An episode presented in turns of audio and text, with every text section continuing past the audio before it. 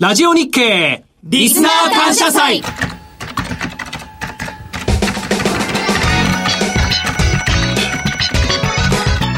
和島秀樹のウ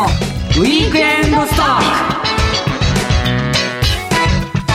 皆さんこんにちは和島秀樹です。皆さんこんにちはインベストラストの福永博之です。皆さんご機嫌いかがでしょうか？加納内彩子です。ラジオでお聞きの皆さんには昨年暮れ以来のウィークエンドストックですね普段は毎週金曜夜更新の有料ダウンロードコンテンツとしてお届けしていますが今回はラジオ日経リスナー感謝祭として無料放送でもお送りいたします。さて21日水曜日日経平均株価は27,548円ちょうど159円84銭高。トピックス1904.41プラス15.52ポイントで終わっております。日経平均株価はこれが、えー、6日ぶりの反発ということで先週末に比べると455円飛び8銭安。トピックスは27.78ポイントのマイナスとなっていました。さて和島さんいかがなもんでございましょうかこれは？そうですね、まあ、日経平均で6日ぶりの反発。あの、えーと、途中ねアメリカの株式もちょっと新型コロナあの変異株のはいはい、あの感染拡大っていうのを一瞬警戒したような感じですけど、うん、結果的にはダウは最高値から3%ぐらい下がったところで止まってるっていう話で。ちょっと押したよね日経平均の方が上がるときにやっぱりついていけなくて下がるときだけ、えー、なんて言いますかねあのニューヨークの下落率よりもっと下がるっていうパターンが、まあ、ずっと継続しちゃってて、まあ、今週はね、その4連休控えっていうね、部分もあるにしろ、まあ、まあ、日本株の良さ、引き続きなんか、継続しちゃってるなっていうところですよね。水曜日、まあ、連休前とはいえ、なんか伸び悩んで終わりましたよね。はいさてその状況はチャート的には船川マスターいかがなものでございましょうか？はい、えー、今ですね和島さんからも鹿野内さんからもお話ありましたが今週は本当にまあ週初からあとそれからまあ週央のその週前半のあのまあニューヨークの下落ですよね。まあそのあたりにちょっとこうさや寄せする形になってしまいまして、うん、でまあ週末の反発あ週末というかあの21日の反発ですね。まあそこもですね結果的にはあの後でお話しますけど上髭陰線になってしまいましてですね、まあ、なかなかちょっと伸び悩んで終えたというような状況ですから、まあ、本当にあのチャート上ではなかなかちょっとこう、まあ、反発期待が出てこないというような、うん、まあ、そういうあの、まあ、3日間だったかなっていうところでしょうかね。え。ーえー、この番組は毎回 PDF ファイルの補足資料がついています。ウィーケンドストック番組ウェブサイトにアクセスし、7月22日配信分の補足資料をぜひご覧いただきながらお楽しみください。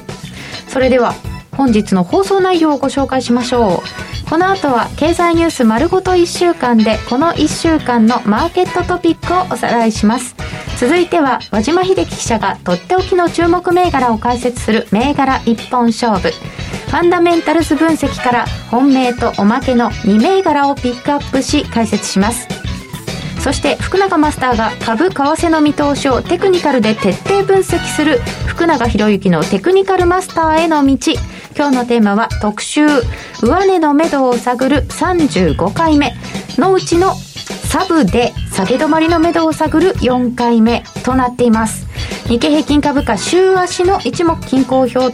とフィボナッチ、マザーズの冷やし一目均衡表とモメンタム、ドル円、冷やしボリンジャーバンドとモメンタム、ニューヨークダウ、移動平均線とモメンタムで解説していただきます。最後は週替わりでマーケットに関する様々な情報をお届けするウィークエンドアラカルト。今日のテーマは銘柄リクエスト編です。それでは本日も張り切ってまいりましょう。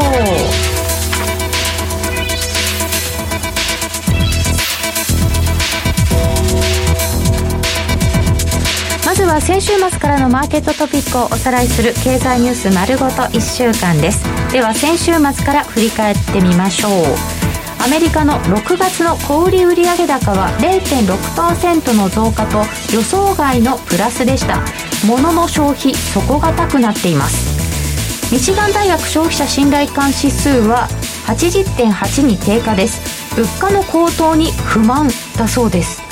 アメリカ当局はワクチン未接種者の死者の増加に警鐘を鳴らしています。世界でもデルタ株が主流になりました。えー、アジアを中心に新規感染者が増えてタイやインドネシアでは行動制限がかかっています。アメリカが香港進出企業にリスクを警告しています、えー、商務省はロシアの IT 企業などに取引の制限を発表しています。ドイツベルギーで洪水の死者が120人超になっています。7月19日の月曜日日経平均2万7652円で350円安。えこの日東京オリンピック対応渋滞対応開始で首都高の通行料1000円上乗せとなりました。20日の火曜日日経平均株価2万7388円で264円安。イングランドでコロナ規制が全面解除されました。一方で感染者の急増には不透明感もありアメリカではイギリスに対する渡航警戒レベルを最高位に引き上げました。フランスでコロナ感染第4波入りとされ抑制策が強化されるなど、えー、各地で、えー、対策も練られています。21年の上半期の白物家電の国内出荷は9.7%の増加30年ぶりの高水準でした。21日の水曜日日経平均株価2万7548円で159円高。アメリカの住宅着工件数6月は6.3%の増加と予想を上回りましたが許可件数はさえませんでした。資源大手 BHP 原油や天然ガス事業の売却を検討との報道がありました。世界的な気候変動対策についての、えー、話題があちこちから出ていました。そしてこの日もコロナの新規感染についてのニュースが多くデルタ株がアメリカでは8割を超えたという話が出ておりました。一方で、えー、クルーズ船の収容能力の回復を見込むなど経済再開についてのニュースも出ています。アメリカ10年債の利回り5ヶ月ぶりの低水準から切り返していました。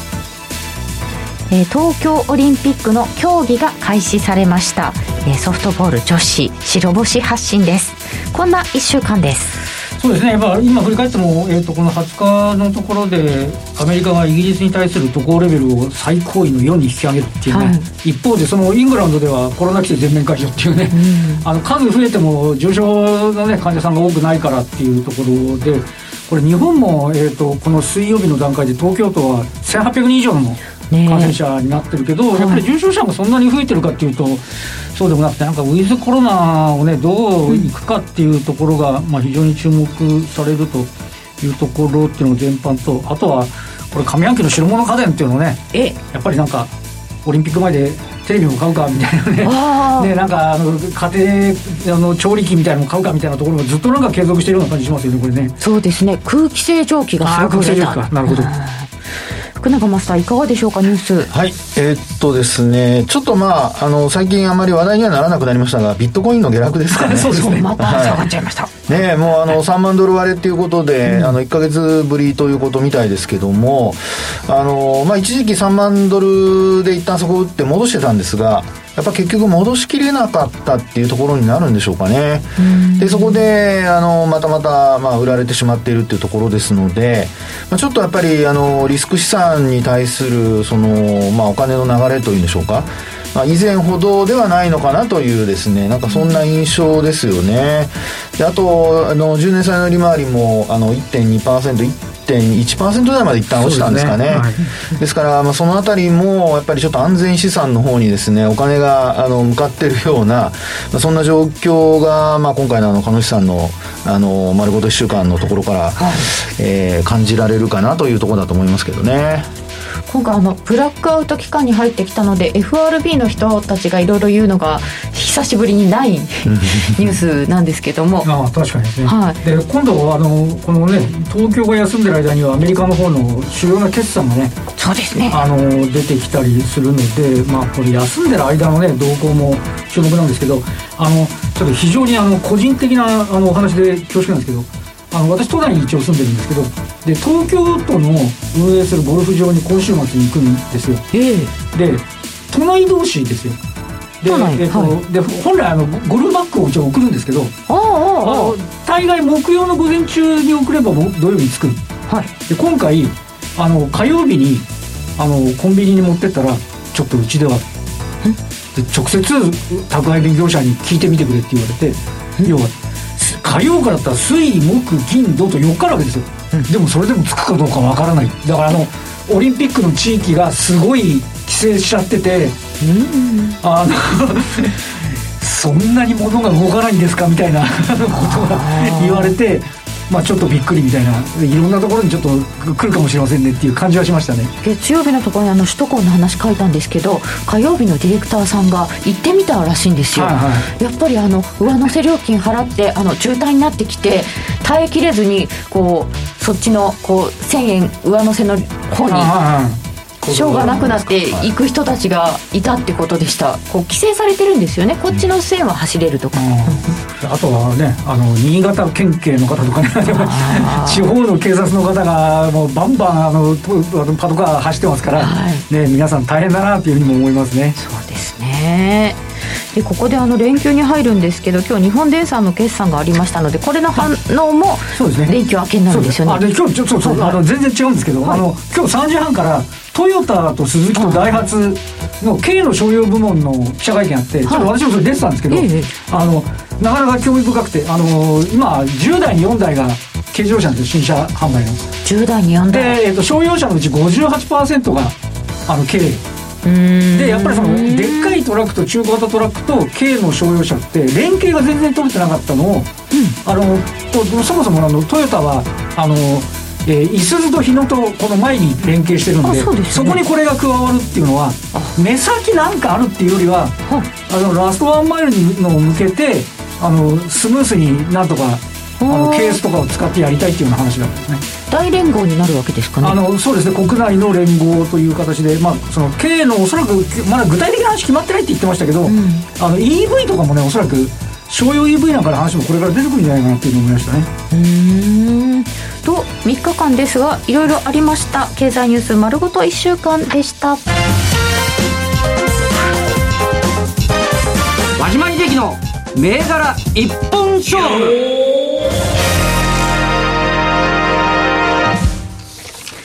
和島秀樹の銘柄一本勝負。このコーナーでは和島記者が厳選した注目銘柄を毎週2銘柄取り上げて見通しを伺っています。ここで取り上げた銘柄は半年に1回成績発表を行っています。ちなみに昨年度下半期に取り上げた50銘柄の期間内高値の平均は18.5%の上昇と日経平均を上回るパフォーマンスを記録しています。さてそれでは全体相場のお話からです。よく書いていただいてますけどこれでも多分過去最低ぐらいのパフォーマンスだったと思うんでなんかちょっとねねもうちょいなんか頑張り頑張っていきたいなというふうには思っておりますけどもあのーえっとどうですかねあのえっと、えー昨日あの段階でえー日経平均、えーの終値は27,388円だったんですけど、はい。で、今年2月の高値、引け値ベース、はい。3万トンで467円なんですよね。で、一番単純なテクニカルに、あの、はいよく、あこれアメリカのダウでよく言われるダウ理論の一部だと言われてますけど、あの、高値から10%下落で調整入りで、20%下げたら弱気相場入りって話なんですけど、この3万4、3万トンで467円の10%押しっていうのは、2万7420円なんですね。だからあ昨日の引け値これ割っちゃってるんですよ。あ。これ、ワンタッチでダメなんですか？ひ引け値引け値で割れ割れてますから、はい引け値引け値で割れてるので、これはもうやっぱりちょっとね、あの、どうしてもその東京のマーケット自体が弱いなっていうはい印象ですよね。先ほど申し上げたようにダウは、たかが3%はい安というところなんで、で、あとは、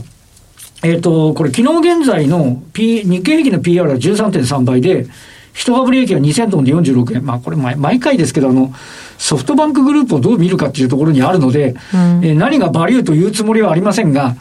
あの、いよいよ、あの、今日の日本電産をはじめとして、決算がスタートするわけですね。はい。あの、で、要は、あの、なんかそのソフトバンクうんぬんというのも込みでも、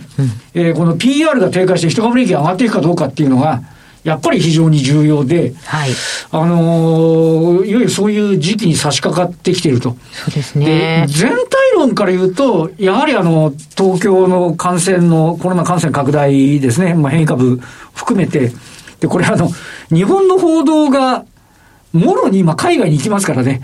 東京オリンピックやってるわけで。ああ、日本で伝わってる伝わってる行っちゃうっていう話ですし、で、先週の日銀の展望リポートを見ても、えっ、ー、と、あれですよね、あの、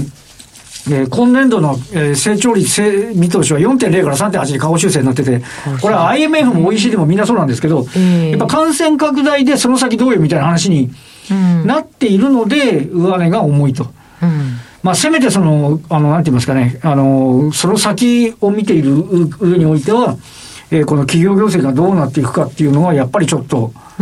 見てみたいな。出足のところで言うと、あの、安川とかね、結構頑張ったそうなんですけど。感はあるとは思うんですけどね。それが、あの、例えば来週だと今度ファナックだとかね、うん、あの、そういうところ、あとは半導体とかね、電子部品ですとかね。まあそういうようなところが非常に注目されて、で、しかも、えっ、ー、と、例えばですね、村田の高値が1月27日だったり、はあ、えっ、ー、と、大福、これは FA ですけど、はい、1月13日。だったりするんで、あのはい。要は高値期日なんですよ。そうですね。あのー、これをこなして、まあ、実はその2月高値もそこそこあるんですけど、半導体のところはもう、あの、ある意味、ここを抜けていってる、うん、あの、ディスコはたまたま1月15日が高値なんですけど、やっぱりそこのところを需給でも抜けていけるのかどうかとかっていうのは、まあ、非常に注目されるというところにはなるんじゃないかなというふうに思います。まあ、あとはちょっとね、これ逆に言うとオリンピック期間中、あの、私も今日今朝、あの、朝の番組、ラジオ日経さんの番組だけ出て、あとは原稿書きだったんですけど、はい、もう9時からソフトボール始まっちゃったら、もう気になって気になってしょうがないですよ。これ、投資家の方だったらみんな気になっちゃうと思うんですよね。テレビはつけながら。はい。この収録している今日、あの、水曜日の今、夕方ですけど、はい、あの、この日だって、もう、なでしこが、7時半から午後7時半からね、あの、初戦がある、もう開会式の前からいろいろ動いてるわけですからね。やっぱりちょっとなんか、あの、気、気になっちゃうよなっていうところもね、あるんじゃないかな、的なところでの、まあ、こうで来週行こうというところで、なんとか決算だけは踏ん張ってもらいたいなっていう気がしますけどね。そうですね。うん、なんか今日もあの、ディスコがプラスで始まったのに、ちょっと垂れちゃうみたいなのが気になったりはしたんですけど、ね、あの、まあ、正直言ったらディスコは、あの、はい、昨日の決算関係ないですよね。うもう、あの、そ月次速報が出てて、はいはい、観測、あの、13、えっ、ー、と、46の売上の速報も会社から出てるんで、うん、ある程度読み聞いちゃってると思うんですよ。でも、それでも、えっ、ー、と、なんて言いますかね。あの、そもそも今までの株価がめっちゃ弱いんですよね。だからそ、そこのところを、まあどう見るか、まあディスコはね、切ったり削ったり磨いたりするので、世界トップの会社なんで、うん、まあそういうところが、やっぱりちょっと評価されてこないとっていうね、部分。えー、それが他の半導体関連がね、また来ればっていうところじゃないかというふうに思いますね。はい。えー、では、そんな中でございますはい。まずは、えっ、ー、と、えー、一本勝負の方は今日は顔でお願いします。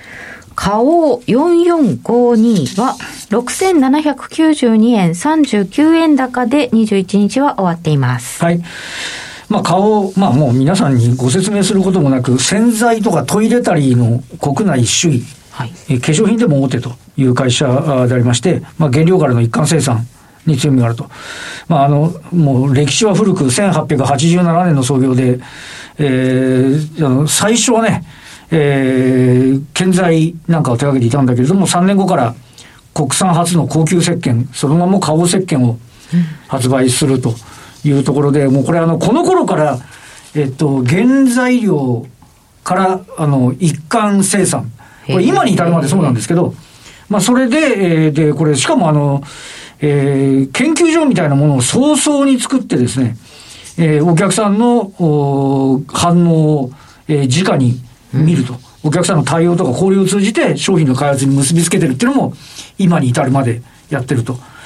で、あの、そこから徐々に、えー、仕事を多角化して、えー、紙おむつでしたり、化粧品だったり、まあ、化粧については、2006年に化粧品大手の金子化粧品を買収して、えー、これで、えっと、資生堂に次ぐ大手になってるということでありまして、まあ、あの、今、100カ国以上の地域や国で販売してますし、えー、あとは、まあ、国内をね、拠点に、えー、生産体制もきっちりしているというようなところで、まあ、あの、コツコツコツコツ、あの、進んでいる会社でありまして、ただ、あの、足元の株価が、これチャート見ていただいても冴えないんですけど、えっ、ー、と、えー、4、1から3、12月か本決算なんで1から3、第一四半期ですね、営業利益が21%減になって、通期に対する進捗率が17%しかなかったんですね。4分の1なんで本来25%なきゃいけないんですけど、ただ、あの、会社の発表資料を見れば、前年同期に比べて、えー、低下、あの、減益にはなっているものの、うん、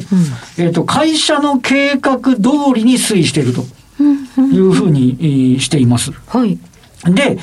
えー、まあ、あの、化粧品とか、あ46、トイレたり化粧品46からプラスになると。特に化粧品は、この46で、前年同期に比べると10%台後半の伸びを見込んでいます。なので、あのー、まあ、これ、えっと、株価的に言うと、あの、えっと、インバウンドブームがあった18年の10月に9387円という上場来高値があるんですけど、で、今年6月に、えー、6491円まで売り込まれてるんですね。あの、でも、あの、まあ、第四半期の結果を受けての安値をつけたっていう話ではあるんですが、そこから6月3日の安値からは徐々に下値を切り上げてきているので、うん、えー、この、えー、っと、これ、えー、っと、えー、直近で、えー、8月3日に第2四半期ですね、の決算発表を予定されてます。はいまあ、この段階で少し改善が見込めてくると、株価的にも少しね、リバウンド色を強めてくるんじゃないか。あとは、あの、買おうといえば連続増配ということですけど、はい、21年12月期、今期で32期連続増配と。すごいです、ね、まあ、あの、期間、増配の期間としてはもう、日本の上場会社で他を寄せ付けないナンバーワンというところなので、そうした良さっていうのが、うん、まあちょっとここ決算発表以降、あの、見直されてくることを、うん、えー、期待をしたいかなというふうに思っております。顔でした。はい、おまけは日徳です。おまけに日徳6145は、3845円35円安で水曜日終わっています。はい。えー、こちらは2月高値、えー、ということで、まあ、来月ですね、えー、2月3日高値なんで、来月信用の高値期日を迎えるということですけど、株価の方はすでにあのチャート見ていただいても分かる通り、あの底入れをして、戻り補調をね、少しこう鮮明化にしてきていると。いうところなんですが、まあ、日徳、昔の日徳エンジニアリングでありますけれども、はい、コイル用の自動巻き線機のトップメーカーと。あの、えっ、ー、と、モーターとかってコイルってね、あの、手巻きにしてたらとてもじゃないけど手間かかるんですが、はい、もう全自動システムに強みがあると。で、スマートフォンとか家電向けのコイルの自動巻き線機では世界で首位級と。で、しかも海外の売上率が約6割ですね。えー、アジアや中東、欧米なんかに営業拠点を設けていますということで、国内では高付加価値品の生産を取り、持ってるということで品質を維持するということなんですけど、で、あのー、戻ってきてる背景の一つが、あの、これコイル、まあ、いろんなものに使われるんですけど、まあ、これからは車の電装化、まあ、とりわけ、あの、EV シフトですね。まあ、要はあの、EV シフトつってもこれハイブリッドだろうが、えー、燃料電池車だろうが、モーター使えば必ずコイルは使うわけで、そこのところに、あの、コイル向け用途ですね。これが非常に伸びてくるんじゃないかという期待。で、アナリストでは、そのアジアのお客さんを中心に、トラクションモーター、いわゆる EV の駆動用モーターの全自動ラインなど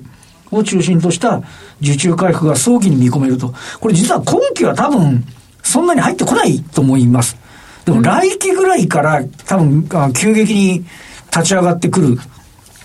可能性があるというふうに見られます。で、あとは、えっ、ー、と、高速の通信規格の 5G ですね。うん、まあ、これに伴って、要は、あの、スマホなんかも、あの、ノイズ対策が非常に重要になってくるので、まあ、そうした点でもこういう需要が伸びてくると。で、あの、業績に関して言うと、前期終わった21年3月期については、まあ、これ、あの、コロナの影響で、まあ、めっちゃ減収減益になったんですけど、まあ、その反動もありますが、今期22年3月期は、えー、売上高でざっと22%増、営業利益は前期比92%の増益を見込んでいます。で、えっ、ー、と、5G スマホ関連自動車、車載部品ですかね。ワイヤレスイヤホン、非接触 IC タグなどの需要が伸びてくると。えっ、ー、と、今期の営業利益を会社側では26億円というふうに予想してますけれども、東海東京調査センターでは32億円、2.3倍になると。これでも、東海東京のあの試算でも、EV 用のモーターは来期ということなので、通常の業務だけでも結構増額含みになりそうと。えー、ちなみに決算発表は8月6日が予定をされています。で、会社側では中期の経営計画、26年3月期までの達成目標で売上高500億円。えー、今期の計画は268億です。営業利益率15%ということで、5G 基地局、えー、端末向けコイル、EV 駆動用モーター、自動運転関連モーターのほか、再生可能エネルギー、ドローン、ロボット向けなども視野に入れると。で、福島と長崎の生産能力の増強などで対応する計画ということで、まあ中期的に見ると会社がでもね、かなり、えー、見方とすれば、そう、強気になってきてるというところで、うん、えっ、と、この4740円からね、だいぶこう、値幅入れて、日柄も入れて、うん、えー、というところなので、えー、ね、ちょっと中期的には、あその2月の高値を視野に入れるようなね、動きっていうのも、期待できるんではないでしょうかというところでいかがでしょうか。ということで、今日の2銘柄揃いました。今日は、花王4452で一本勝負。そして、日徳6145でおまけにもう一本勝負でした。以上、和島秀樹の銘柄一本勝負のコーナーでした。福永博之のテクニカルマスターへの道。このコーナーでは国際検定テクニカルアナリストの福永博之さんがチャートを中心にテクニカル分析について毎回テーマを決めて詳しく解説してくださいます。それではご紹介します。インベストラスト代表取締役の福永博之さんです。よろしくお願いいたします。はい、よろしくお願いします。よろしくお願いします。このコーナーでは日経平均、ドル円、ニューヨークダウを中心にいろいろなチャートを分析してくださるんですよね。そうですね。えー、まあ、毎週1週間ごとの番組でございますので、まあ、そういう意味では、あの、1週間単位でですね、えー、いろいろと、まあ、今お話しあったような指数やら、まあ、為替やら、あとはニューヨークダウとかっていう海外の株価だとかですね、まあ、そういったものを、えー、まあ、分析して皆様にお話しするというところなんですが、まあ、あの、たまにはですね、あの、はい、まあ、ニューヨーク、アメリカ株ですと、ナスダックだとか、あとは、えー、S&P500 だとか、まあ、そういったものも、あの、ちょっとこう分析したりだとか、はい、まあ、いろいろその時の、あの、まあ、旬なものっていうと、ちょっとなんか、語弊があるかもしれませんが、まあ、何かしらこう変化が出てきたものについてですね、お話をさせていただいているというところでございますね。はい。はい。で、今回は、はいえー、特集としまして、上値の目処を探る35回目、そのうちの下げ止まりの目処を探る4回目というタイトルがついております。はい。えっ、ー、と、まあ、この特集にはですね、二つタイトルがありまして、一つは、まあ、メインタイトルですね。はい。これが、まあ、あのまあ、株価の方向性を示しているという、まあ、そういうタイトルになるんですが、はい、で二つ目のサブタイトルで、まあ、今回下げ止まりの目処を探るっていうふうに書いてますけども、まあ、こちらの方はですね、あの、短期的な、あのまあ、あ長期でトレ、あの、投資されている方と、あとはやっぱり、あの、スイングトレードっていう形で、まあ、一週間、二週間だとか、まあ、そういった形でトレードされている方が多いと思いますので、まあそういう意味ではこの、あの、回数に関してはですね、えー、毎週、まあ、この下げ止まりの目処を探るというテーマが変わらなければ、回数が増えていくと。ですから、今回は、この下げ止まりの目処を探るに変わってから、4週目ということで、まあ大体1ヶ月ぐらい、あの、下落が続いていると。続いちゃいましたね。はい。まあ、そんなことも、あの、このタイトルを見るだけでわかるというですね、そういう、あの、まあ、番組のコーナーでございますね。なお、これは日経平均です。はい、そうですね。日経平均を中心に日経平均を、おまあ、あの、タイトルで表しております。で、えー今日の中身なんですが、はいあの、冒頭もお話ありましたように、今日は日経平均だけではなく、まあ、マザーズ指数もありますし、それからあとドル円とニューヨークダウということなんですけども、まあ、いつもあの、あまり変化がなければ、あの、冷やし等で、あの、スイングトレードのお話をさせていただくんですけれども、今回はですね、まあ、やっぱりあの、7月も、あの、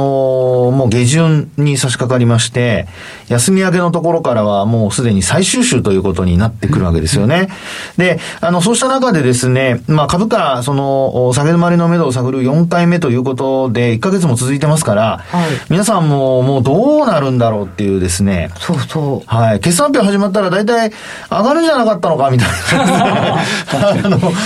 ね、だいぶ、あの、決算発表の前には威勢のいい話が聞こえてたんですが、ちょっと上値が重たいですよね。はい。はい。で、そこで、今回、あの、日経平均株価につきましては、あの、冷やしではなく、ちょっとこう、現状ですね、ええまああ、振り返ってみることも含めて、はいあの、週足でご覧いただきたいなというふうに思っております。もうちょっと大きい流れで見てみそうですね。ましょうという。はい。はい。で、そこでですね、あの、まあ、たまたまと言いましょうか、まあ、あの、ちょうどこの放送のタイミングで、あの、カレンダーベースで言えばもう下期入りと。ですよ。はい。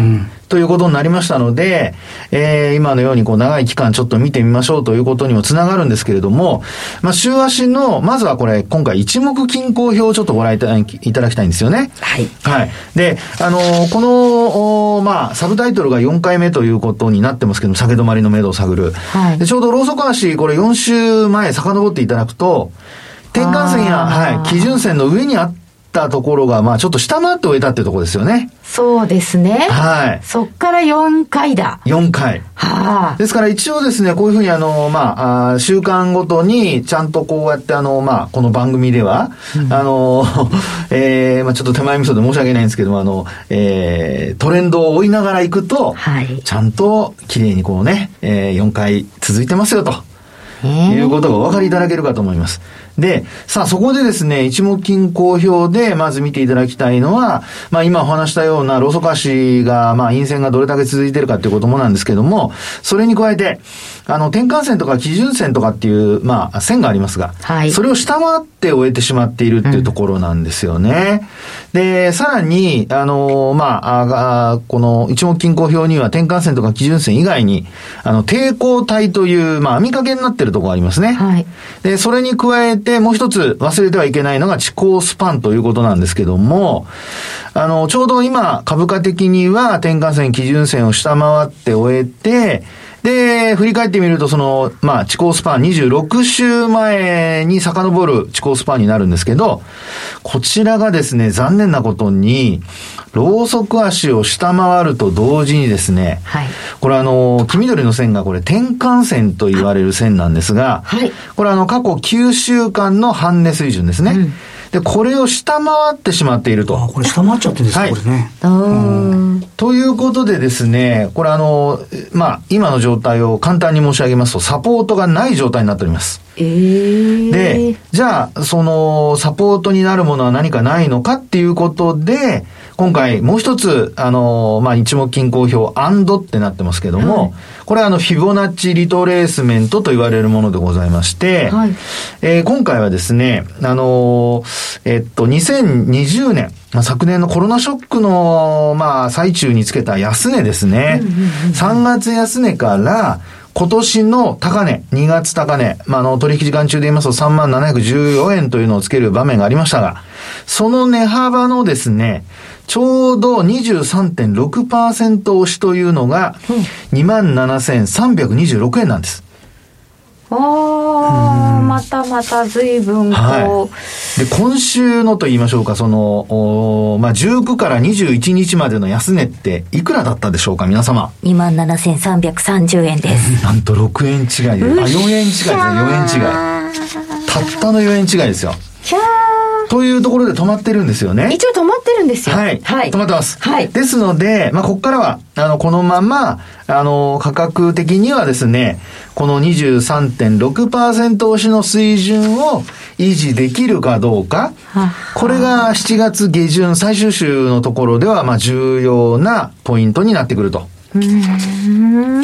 で、仮にですけども、まあ、あの、連休明けのところでここを維持して、で、反発、まあ、あるいは横ばいでもいいんですが、あの、維持して横ばいで推移するとなりますと、先ほどお話しましたあの、抵抗体ですね。はい。抵抗体の上限に、あの、まあ、ちょうど突き当たることになります。うん。で、あの、まあ、これあの、単純にこう、サポートになるとかならないとかとは言えないんですけれども、まあ、一応目安としてはですね、横ばってきた中で抵抗体の上限がサポートになってくれるようであれば、株価はもう一度上方向へ浮上すると。はい。そうなれば、まあ、基準線とか転換線あたりまでのですね、転換線、基準線あたりまでに、あの、株価が戻すってことが考えられますので、まあ、そうなればもちろん2万8000円台回復、あるいは2万9000円に接近ということもですね、えー、視野に入ってくると。うん、ですから、8月相場、まあ、7月、あの、最終週から8月相場を考える上で、この23.6%押しの水準を維持できるか。はい。それからあとは、あの、まあ、横ばって、えー、維持した場合には、この抵抗体の上限のですね、えー、ところに沿ってこう上昇できるかどうか。そうですね。はい。うん、こういったところがですね、あのー、これから皆さんが、あの、日経平均を見ていただく上でですね、見ていく上で、ちょっとポイントになってくるのではないかと。で、一方でこれ割り込んじゃった場合ですよね。はい。その場合には、これあの、もう先ほどもお話しましたように、サポートになる水準を割り込んでしまったってことになりますから、23.6%押しを割り込んでしまいますと。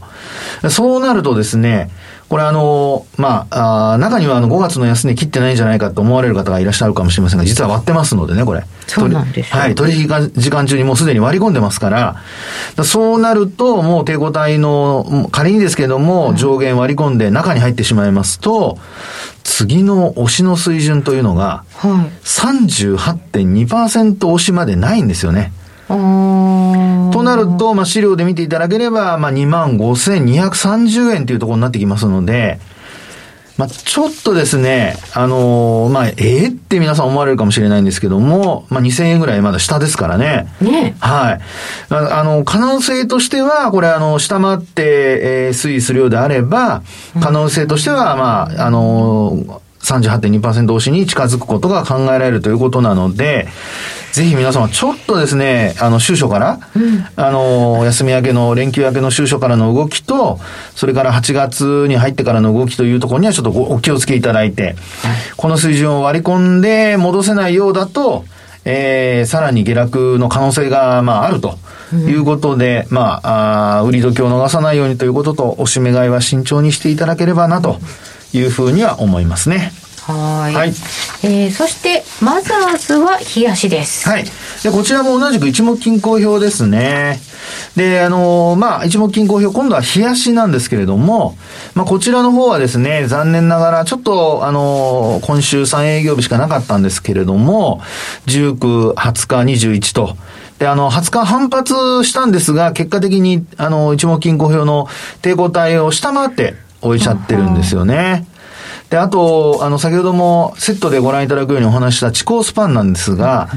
これがですね、面白いことに、あの、まあ、20日の日なんですけども、まあ、安値をつけたところでですね、ちょうどあの、まあ、地高スパンの下にこれあの、基準線があったんですが、はい、この基準線のところで止まって戻してるんですよね。そうですね。はい。まあ、ですので、えー、まあ、あここからですね、あの、連休明けのところで、株価が反発してくれるようであれば、まあ、このあの、抵抗体をもちろん上回るっていうことが重要なのと、それからあと、地高スパンもですね、えー、抵抗体を上抜いていくっていうことが重要になってきますので、もし戻しても、あの、まあ、例えば、えー、株価の方がですね、ローソク足の方が抵抗体の上に抜けたとしても、地高スパンが抵抗体の上限で押し返されるってことになりますと、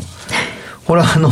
本当にいやらしい押され方ってことになりますので。何ですかこの二重にトラップあるみたいな。ねトラップ、そうそうそう。いや、本当そうなんですよ。なのでですね、まあ、あの、こうした動きにはちょっとご注意をいただきたいなというところでございますね。であともう一つ、皆さん、あの、これ二段チャートになってまして、はい、下の方には一目金庫編の下にですね、これあの、モメンタムと言われる、あの、テクニカル指標が、あの、表示されてます。はい。で、このモメンタムというのは、これはあの、上昇とか下落の勢いを教えてくれるテクニカル指標なんですけども、まあ、ちょうどあの、まずは、あの、まあ、向きを見ていただきたいんですが、日本線ともに、あの、緩やかに上向きになってますよね。あ最後のとこちょこっと。ちょこっと。うん、で、あの、これはもう通常よく皆さんご覧になっている移動平均線と同じようにですね、あの、日本線が上向いてれば、まあ、あの、上向きだと、はい、えー、いうふうに考えていただければいいんですが、はい、ただこれあの、上昇とか下落の勢いを教えてくれているものですから、上向いてるってことは、あの、これは上昇の勢いが、あの、多少増してるというふうに考えるんですね。うん、で、そこで、次にもう一つ見ていただきたいのが、あの、チャートの右端のところにゼロって数字が、あの、書いてあるんですけども。ゼロ。はい。で、このメモリのゼロというのはですね、これはあの、ちょうど、その上昇の勢いと、勢いと下落の勢いの、ちょうどあの、ブレイクイーブンのとこなんですね。ですから、あの、今まだゼロラインを下回ってるってことになりますから、これあの、ゼロよりも下に、あの、モメンタムと、あとモメンタムの移動平均線のこと、これシグナルって呼ぶんですけど、この日本線が下にあるときには、これはあの、まあ、まだあの、上向きではあるんだけども、下落の勢いの方が強いと。ですから逆にこう下落の勢いがちょっと弱まってますよっていうのがこのゼロラインよりも下で上向きっていうふうに考えてもらえるといいと思います。はい。ですので、えー、まあ、連休上げのところではですね、このモメンタム日本線の上昇が続いて、で、ゼロラインを超えてくるとなれば、うんえー、株価の反発がですね、えー、継続して、で、なおかつ抵抗体の上にも出てきてですね、えー、もう一度株価が戻っていく、戻りを試すような展開になるのではないかということになります。で、一方で、あのー、まあ、ゼロラインを超えられずに、またまた下向きに転じたとかっていう話になってきますと、はい、これあのー、抵抗体を下回ったまま、やっぱり推移するということになってしまいますので、まあ、その場合にはやっぱりあのー、まあ、上値が重たいっていうことが続きそうですから、はい。まあ、あの、売買タイミングにはご注意いただくのと、それからあと、やっぱり、あの、指数に、指数と同じような動きする銘柄ですかね。はい。まあ、そういう銘柄は、あの、上値が重たくなる可能性がありますので、ご注意いただきたいなというふうに思いますね。はい。はい。えー、そして為替です。ドル円はボリンジャーバンドです。はい。で、こちらのボリンジャーバンドなんですけども、まあ、これはあのトレンドと売買タイミングを教えてくれる指標になりますが、これはですね、一応あの、バンバンドのその期間なんですけど、20日を使ってます。真ん中が20日。はい。株の場合よく25日を使うんですけども、で、これ、あの、実はこのチャートにはですね、あの、特別な表示がありまして、で、これ何かというと三角印なんですね。一番右端に。はい。で、これはあの、えー、ボリンジャーバンドの向きを表しておりまして、あら、全部下向き。そうなんですよね。で、これあの、プラスマイナス3シグマまで、あの、バンドが表示されてるんですけども、まあ、ちょうど中央にあるのが、まあ、これあの、20日移動平均線なんですが、これも含めて、マイナス3からマイナス、あ、ごめんなさい、プラス3からマイナス3まで、全部が下向きと。ですの、ですので、ちょっとですね、あの、ドル円に関しましては、まあ、下向きが続いている下降トレンドに入りかけているっていうところになりますね。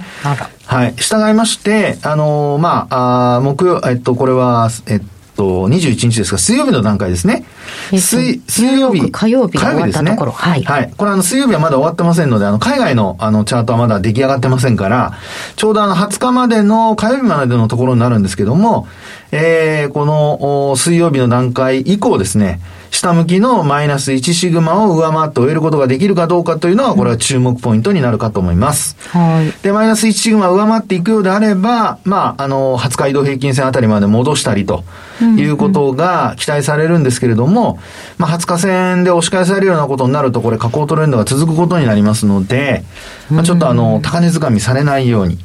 それからあと、はい、先ほどお話したモメンタムなんですが、これも、あのー、まあ、上向きにはなってるんですけども、ゼロラインよりも下ですので、はい。はい。これもやっぱりあの、横ばいから下向きに転じたりしてきたときには、円高にご注意いただきたいと。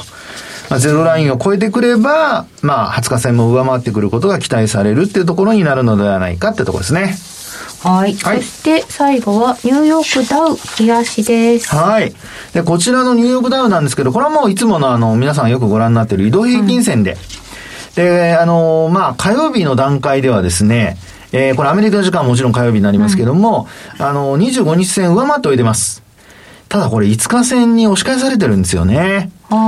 えーですので、まあ、水曜日21日の終値で、えーこのお25日線上をまず維持することと、それからあと、できれば、まあ、週末までに5日線を上回るというような、まあ、あの、3本の全ての移動平均線を上回るという流れになるかどうかですね。で、なってくれれば、これはまあ、あの、直近高値の今、水準にあるわけですから、はい。再び高値更新というのが期待されると。はい。ただ一方で、これ押し返されて終えるのことになりますと、まあ75日線を下回ったりっていうことが考えられますので、ちょっと連休中のニューヨークダウは今微妙なところにあるということは頭に入れといていただいて、えー休み明けの東京市場に影響してくる可能性ありますのでご注意いただきたいと思います。であと最後モメンタムなんですけど、これは急角度で上向きに転じてるんですが、まだこれまだゼロライン超えてないんですよね。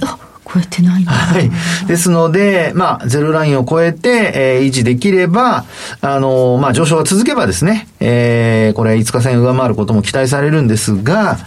まあ、一方で下向きに転じた時には、これあの、75日線割れもということになりますので、えー反発した時、あるいは下落した時、えーモメンタムが一緒に動く形になるとは思うんですけど、その水準にご注目いただきまして、えー、まあ、あーこう、高値掴みや、あるいはまあ、安値で売ってしまわないように、ご注意いただきたいなと思います。返す返すの日経平均と形が全然違う やっぱり。ちなみにあれなんですよあのダウの輸送これ工業株じゃないですか、輸送株って高値から10%押しになってるんですよ。あ日経平均と同じに。だからちょっとそれもね今日気になるっちゃ気になるんですけどあ。ね。景気敏感の代表そうそうそう。株ですね。そうですよねえー今きっと和島さんがそこ気にするだろうなと思ったらやっぱり日経平均と形が違うというのがありましたが 明らかに違いますねパッと見てもね 75っていう中途半端な感じのところを見るかどうか分かりませんけど綺麗にサポートですよね今までは。ここまでサポート、サポートだったんですけどね。ねえちょっと、日経平均75日も下向きですからね、はい、ちょっとでも注意なんですね。そうですね、はいご注意いただきたいと思います。はい。以上、福永博之のテクニカルマスターへの道でした。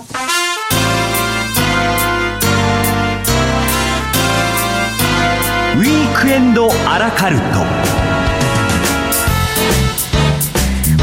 ーは私、加納内が気になるテーマをピックアップし、和島記者、福永マスターに深い解説をしていただきながら勉強していこうというコーナーですが、今日は銘柄リクエスト編です。えー皆様からお寄せいただいた個別銘柄に関するご質問、ご相談などにお答えしていきます。今日はラジオネームピヨピヨさんからいただきました。デジタルトランスフォーメーション銘柄として期待していましたが、冴えない値動きのカナミックネットワーク3939をお願いします。和島さん、カナミックネットワーク。そうですね。あの、チャートの細かい、あの、分析は福永さんの方にお願いするんですが、これまず、あの、チャート見ていただきますと、去年の6月に1222円という高値つけてるんですよね。すごい、なんかピで。まあ、まさにこれが、あの、あの、DX、デジタルトランスフォーメーション銘柄として買われた。はあはあで、どんなもんかっていうと、これ、あの、この会社の内容としては、自治体とか、うん医師会、さらに介護サービス事業者向けのクラウドサービスが主力。はで、えっと、具体的には患者さんとか、あの、介護サービスの利用者の方の情報を共有できるプラットフォームを提供していると。あ。うーん。いうことで、まあだから、あの、お医者さんと患者さんだったら、そこのところのえ情報提供とかっていう話なんですけど、はいで、あの、例えばそのケアプランとかっていう介護だと、現場の従事者の方はケアプラン作成などに際して、専用の ID で、あの、プラットフォームにアクセスして活用すると。はいうことなんで、で、あと、あの、例えば、介護事業者における請求書、領収書の発行業務も、クラウドを活用したデジタルトランスフォーメーション DX によって、効率化するサービス。要は、やっぱりあの、えっ、と、コロナで身動き取れなく、人がね、人流が止まった時に、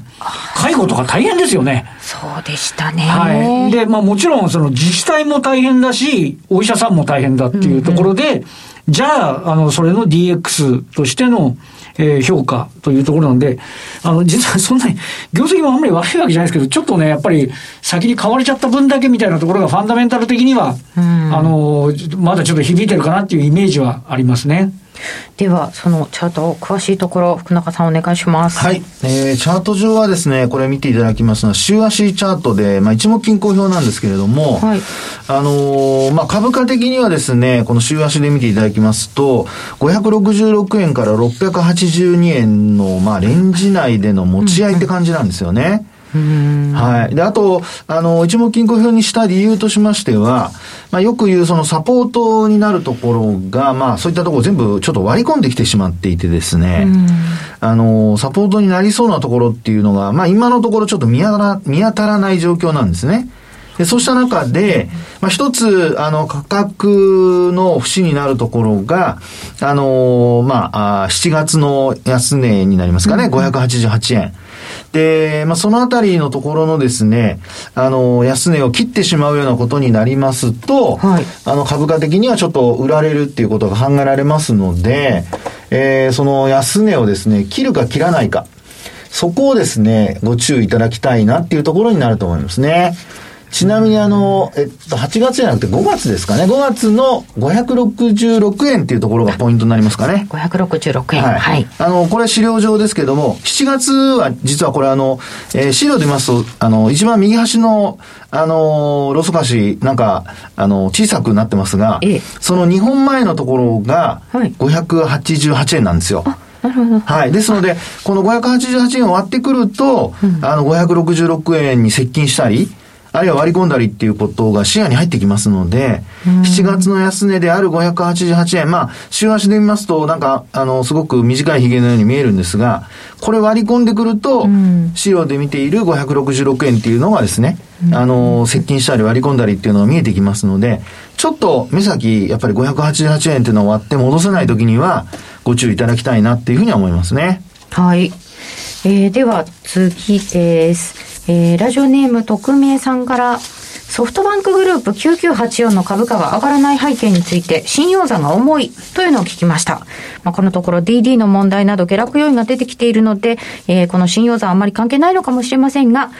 信用残についての判断基準を教えてください。あどのぐらいになったら重いというのかなどなど。そうですね。あの、なかなか微妙な、あの、あれなんですけど、まあ、例えばその、はい、えっ、と、これ、えっ、と、直近のデータで見ると、はい、えっ、と、ソフトバンクグループの信用の改ざん高は1793万株。うんで、えっ、ー、と、信用倍率、あの、これは東証の発表ベースですけども、はい、えー、13.4倍。はい、要は、売り算の13.4倍改ざんがあるって話なんですよね。うん、で、あのー、これ13.4倍って話だと、もうやっぱりその需給悪いよねって話になっちゃうんですよ。で、なっちゃうんですけど、はい、えっ、ー、と、これ、1900、1793万株という絶対値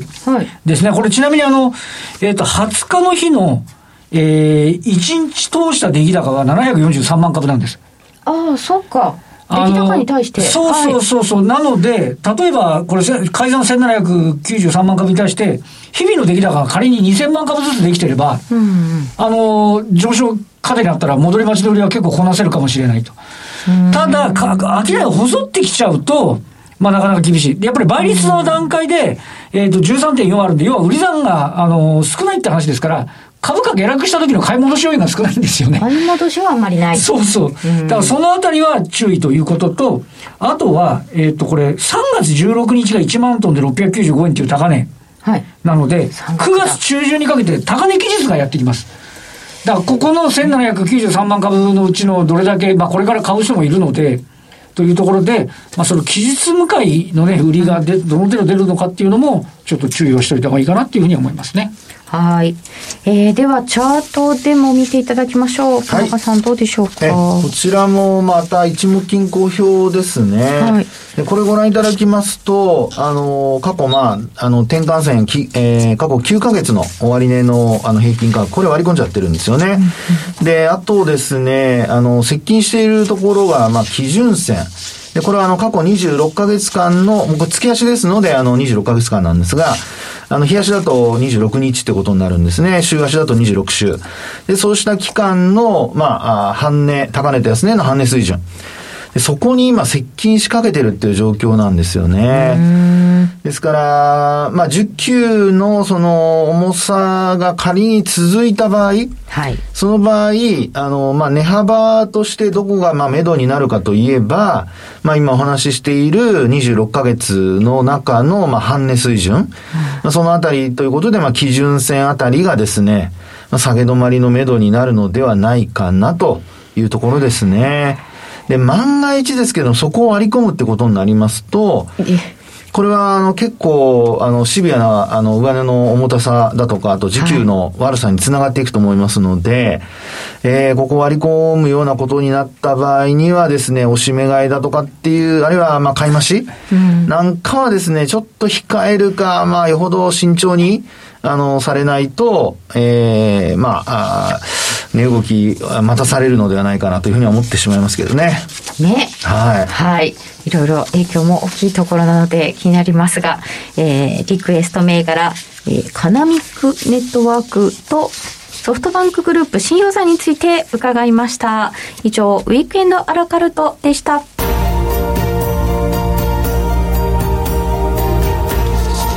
ウィークエンドストックの聞き方。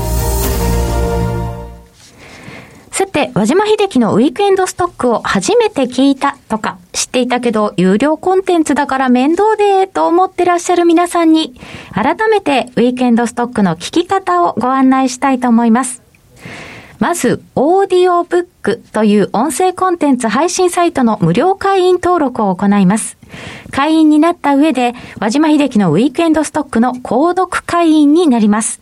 毎週金曜夜7時30分頃更新。音声と PDF ファイルの資料がついて、月額税別476円。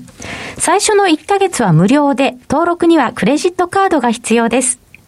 今日お送りしたように、1週間のマーケットトピックの振り返り、和島記者の注目2銘柄分析、福永マスターのテクニカル解説、その他私かのうちの気になるイベント紹介や銘柄リクエストなど、内容を盛りだくさんでお送りしています。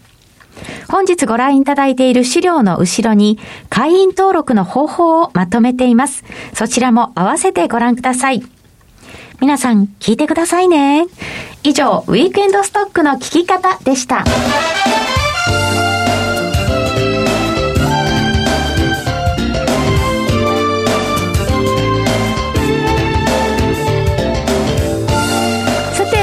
ストックではリクエスト銘柄を募集しています。和島記者にファンダメンタルズで解説してほしい。福永マスターにテクニカルで分析してほしい。などなど。どちらでも OK もちろん両方でも。ご希望の方はウィークエンドストック番組ウェブサイトのメール送信フォームからお送りください。またトレードに関するご質問などもございましたらメール送信フォームからお送りください。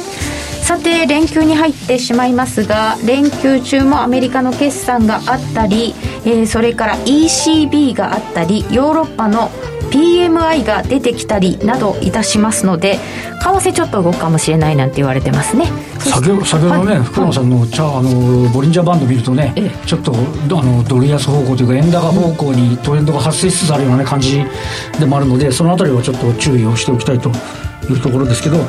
まあ、あとはね、本当に先ほど申し上げましたけど、はい、あの本当に個別の、ね、決算、それに対する反応っていうね、うん、決算プレーの時期に入ってきてると、入り入りつつあるというところですから、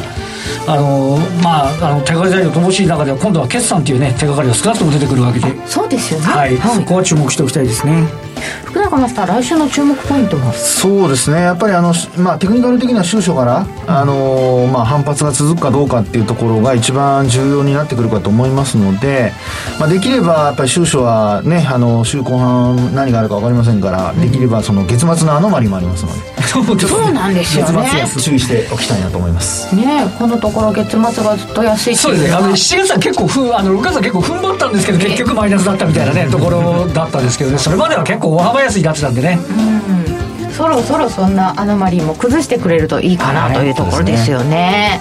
えー、ぜひ暑い中でございますが、えー、健康にも